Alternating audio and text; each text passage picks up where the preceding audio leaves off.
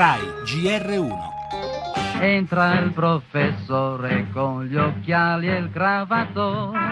Abbiamo sempre detto che questa è la riforma principale per il nostro paese, ne siamo sempre più convinti, ne siamo sempre più orgogliosi. La buona scuola mette al centro lo studente, i suoi sogni, i suoi bisogni, il suo desiderio profondo di poter essere innanzitutto un cittadino. Dal cortile che confina con l'università. Il futuro di questo paese passa per gli studenti, passa per un investimento nella scuola pubblica, passa per un investimento nell'università pubblica. Noi pretendiamo di essere assunti ma senza ricatti e senza rinunciare a quelli che sono i nostri diritti fondamentali e garantiti dalla Costituzione. Io diventerò di ruolo perché ho fatto un ricorso e voglio essere assunta. Io sono 15 anni che vengo valutata. Riformare la scuola non vuol dire depotenziare o tagliare. È la prima volta,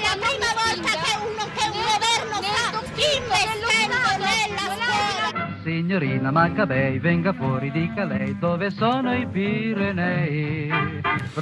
Ed ora tocca al Parlamento, innanzitutto per garantire entro l'inizio del prossimo anno scolastico l'assunzione definitiva di oltre 100.000 insegnanti precari. Dopo questa maxi stabilizzazione si entrerà solo per concorso ed è questo che suscita le proteste, le avete sentite, di altre migliaia di professori che sono fuori dalle graduatorie ad esaurimento. Protesta anche una parte degli studenti della scuola pubblica che non ha digerito gli sgravi fiscali alle famiglie che iscrivono i figli alle scuole paritarie. Comunque la si pensi, la buona scuola di Renzi rappresenta un cambio di direzione, una risposta ai colossali problemi del nostro insegnamento pubblico, una risposta basata sull'autonomia degli istituti, sulla responsabilizzazione dei presidi che potranno scegliere i loro staff, sul merito dei docenti che sarà premiato con 200 milioni di euro all'anno. Questi i punti chiave su cui nelle prossime settimane si confronterà il Parlamento, i punti di una riforma considerata da Renzi la più importante del suo governo.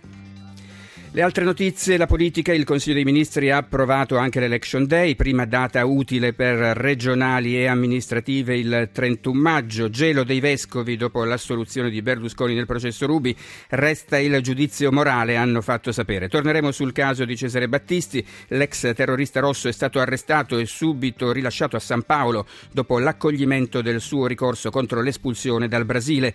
Parleremo anche delle nuove minacce dell'ISIS contro l'Occidente e del vertice a Bruxelles su immigrazione e terrorismo. Ampio spazio inoltre ai due anni di pontificato di Papa Francesco per chiudere l'intervista del GR1 a Renzo Arbore, nuovo ambassador dell'Expo di Milano e lo sport. Europa League vince solo il Napoli, il pari tra la Fiorentina e la Roma, le sconfitte di Inter e Torino. Poi torna la Formula 1 via al Mondiale a Melbourne, sta finendo la prima giornata di prove libere.